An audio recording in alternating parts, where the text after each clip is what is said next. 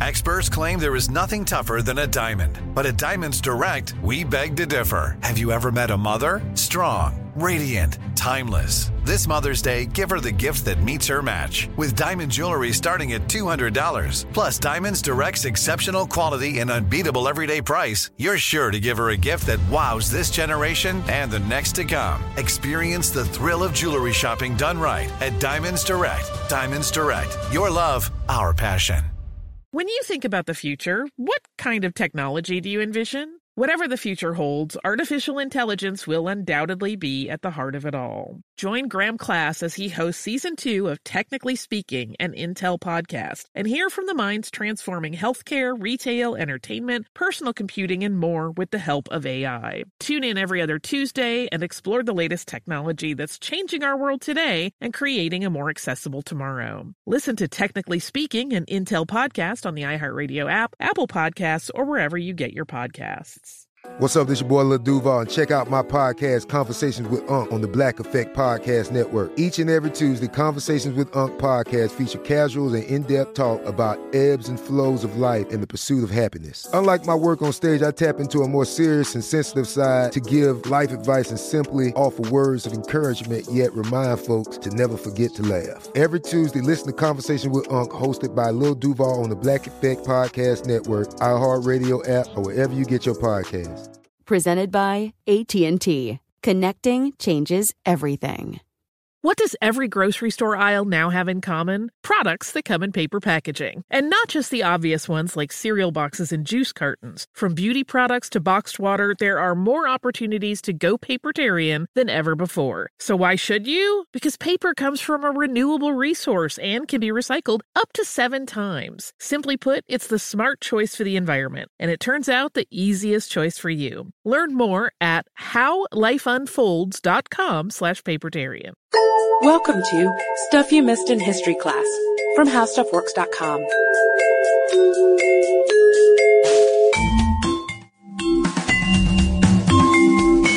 Hello and welcome to the podcast. I'm Katie Lambert. And I'm Sarah Dowdy. And we have been spending an awful lot of time in Italy lately because of our Medici Super Series. So today, we thought we'd move a little further north to Sweden. And our subject for today is going to be Emanuel Swedenborg, who was famously called by the philosopher D.T. Suzuki the Buddha of the North.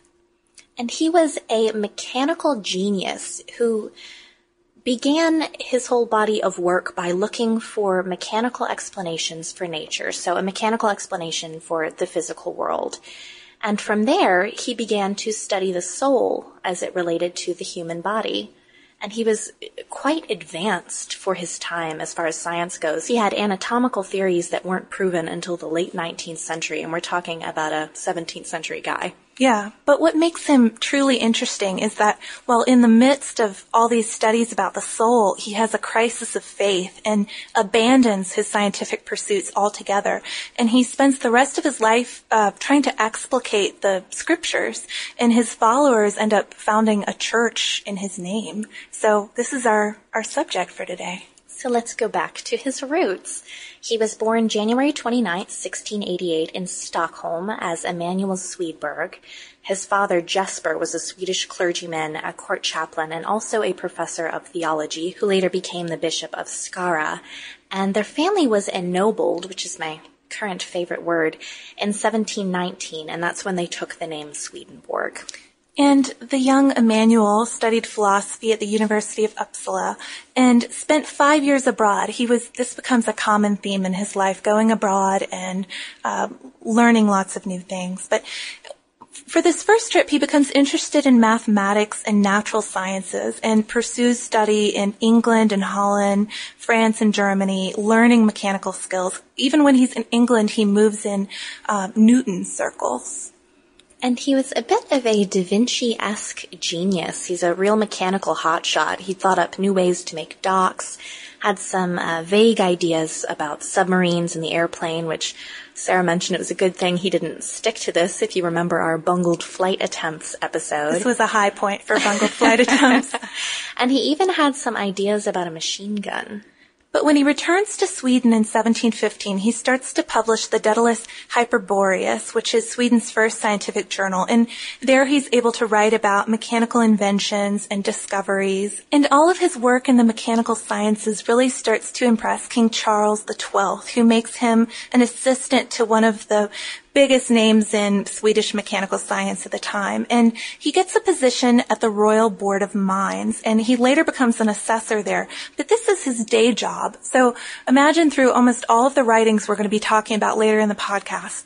This is what he's doing for most of his time, working at the mines, improving the country's mining industry. And mining was uh, a huge pursuit in Sweden at the time.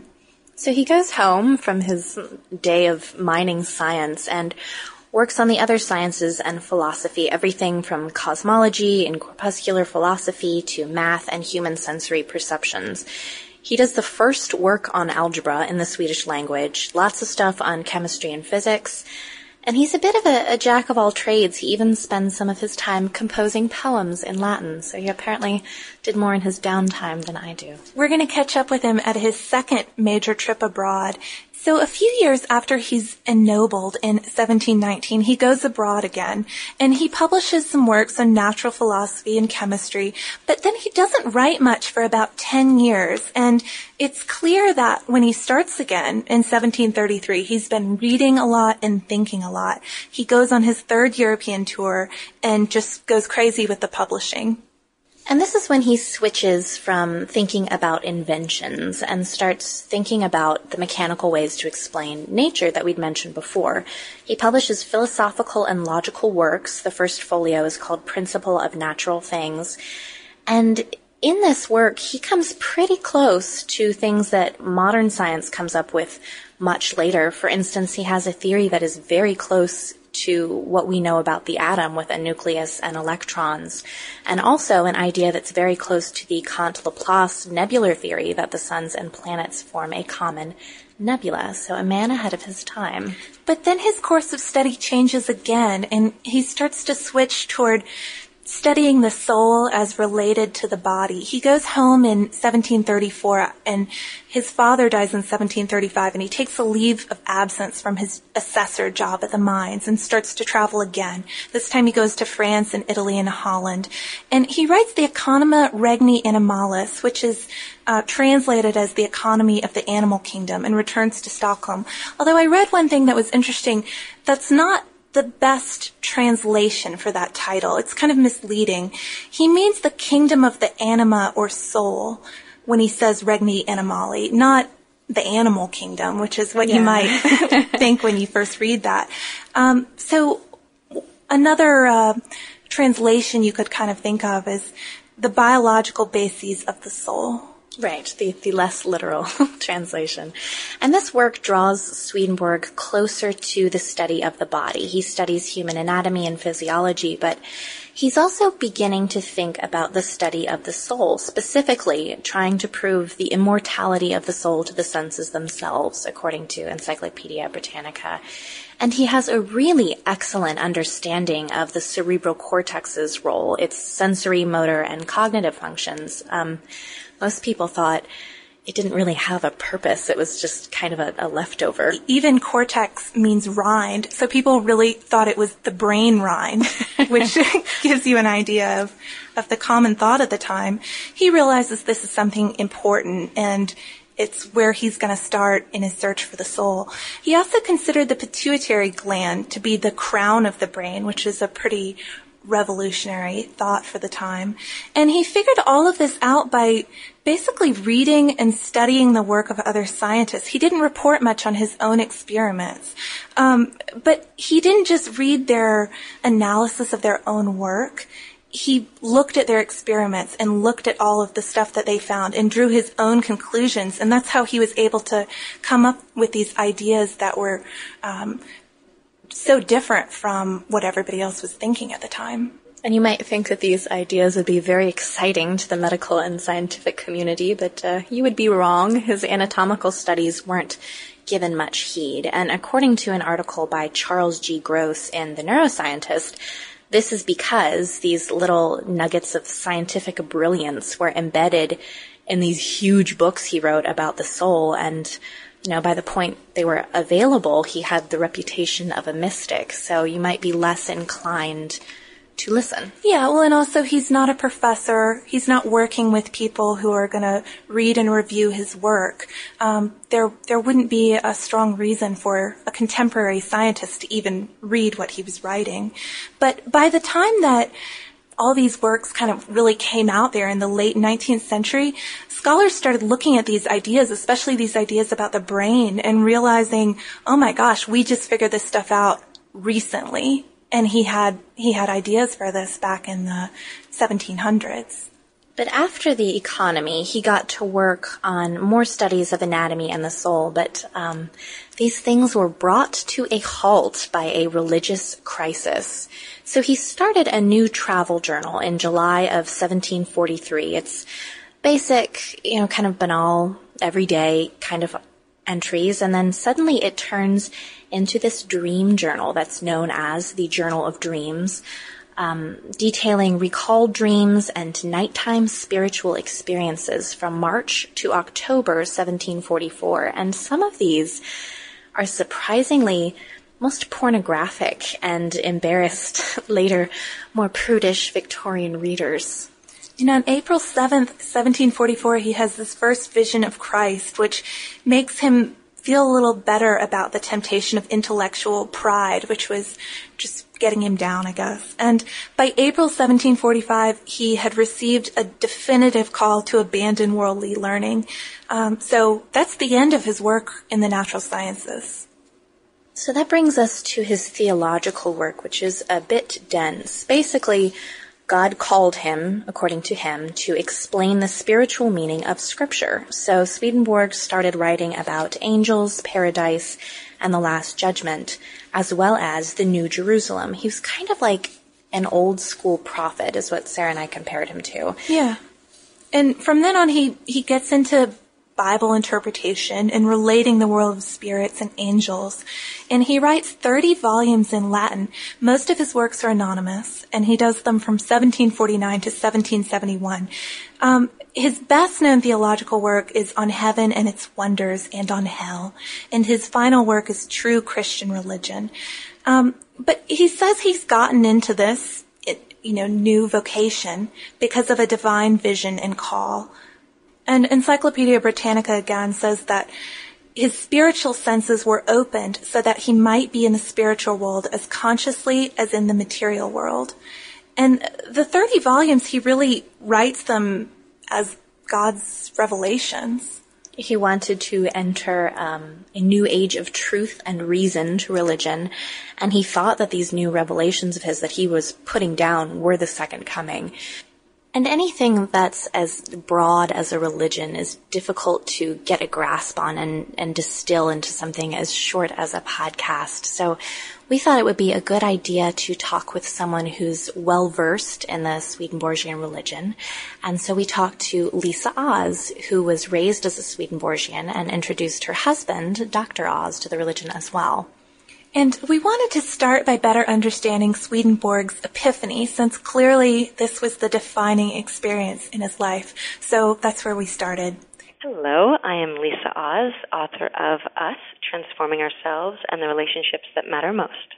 From my understanding of his epiphany, it, it seemed like it was something overnight, but it was a while in coming in terms of the preparation for this, what we as Swedenborgians um, like to see as a spiritual opening of his uh, of his of his eyes, this opening of his spiritual eyes, and being able to see into the spiritual dimension.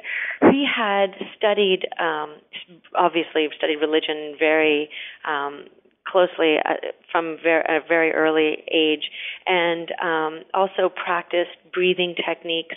He had started journaling his dreams um, of a year before his spiritual awakening. Um, so it wasn't that it was just out of the blue. One day he was a scientist, and the next day he was a theologian. He had wrote, written extensively on religion and philosophy and tried to find a connection to the spiritual in the human brain. He was looking for the seat of the soul. So there was a, a lot of preparation leading up to his epiphany, and um, at what I find particularly entertaining for me was that the first um, the first communication he had with the spiritual world directly was someone telling him not to eat so much, which I think is really relevant in my own life.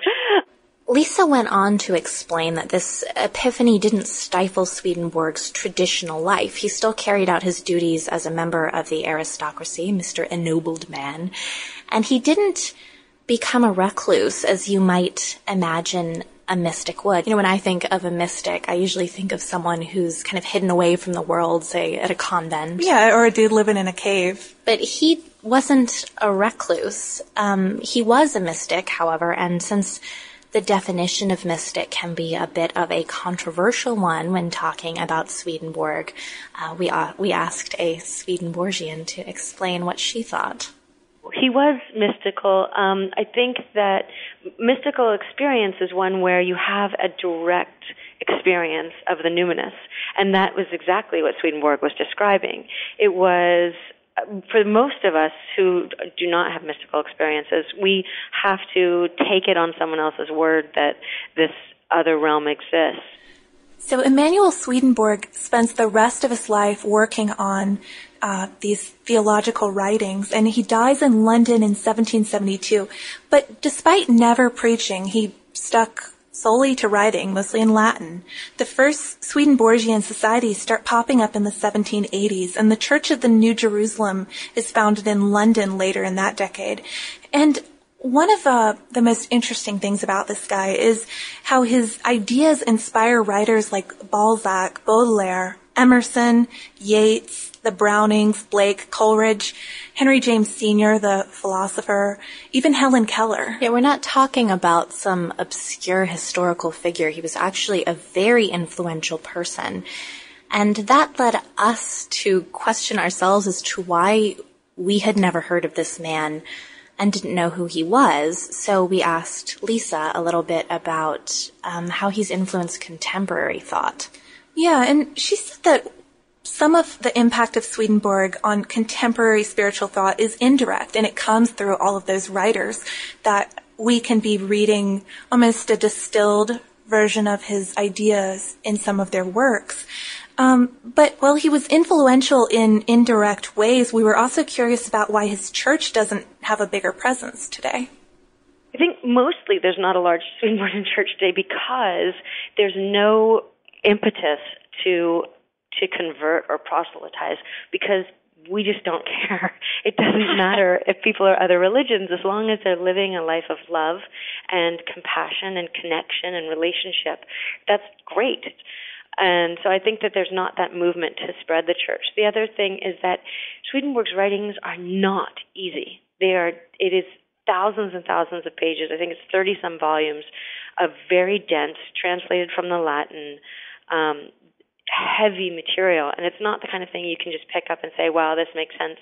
And if you're looking for a good place to start with some of Swedenborg's works, because again, it, it is dense. We tried to read some of it and, and had a difficult time. Uh, Lisa told us her favorite of his many works was Arcana Celestia, and you know, he does write like a scientist. It's it's dry and it's to the point, but he also sees some of scripture as I guess we'd say parables for your spiritual journey. She also gave us a word to the wise about Swedenborg. He's a man of his time, and for example, his views toward women wouldn't seem particularly enlightened, and certainly not as enlightened as the rest of his scientific work. Um, but you know, just to consider his historical context when reading his works. And we were saying it's just so interesting. It's always interesting to see someone who's so fully engaged in both science and religion, who has equal interest in both. Although it's also interesting that he felt he couldn't do them at the same time, because after all, he did drop science as an ego-driven pursuit, at least for him. But it's also so interesting that science, he, he couldn't drop it completely. He may have stopped his scientific writings, but science is clearly influencing his theological work. Right. It reminded me of a book I was reading, uh, John Horgan's Rational Mysticism, which tries to impose a sort of rational scientific framework on top of the idea of mysticism, which is, I guess, something that Swedenborg also did. Fortunately for you guys, we have some really great articles on the brain and on religion written by our own Molly Edmonds of Stuff Mom Never Told You. The first is, is the brain hardwired for religion, and the second is morality located in the brain. And you can find both of these on our homepage at www.howstuffworks.com. For more on this and thousands of other topics, visit howstuffworks.com. And be sure to check out the Stuff You Missed in History Class blog on the howstuffworks.com homepage.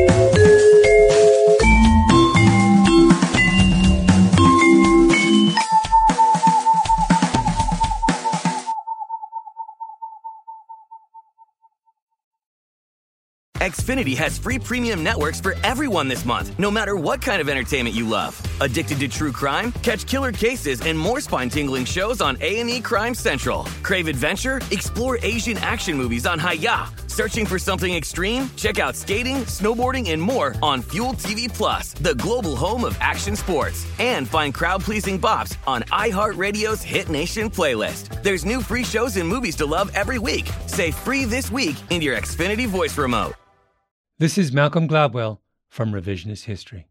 eBay Motors is here for the ride.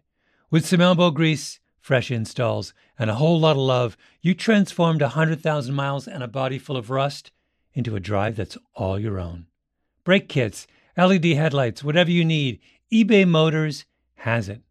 And with eBay Guaranteed Fit, it's guaranteed to fit your ride the first time, every time, or your money back. Plus, at these prices, you're burning rubber, not cash.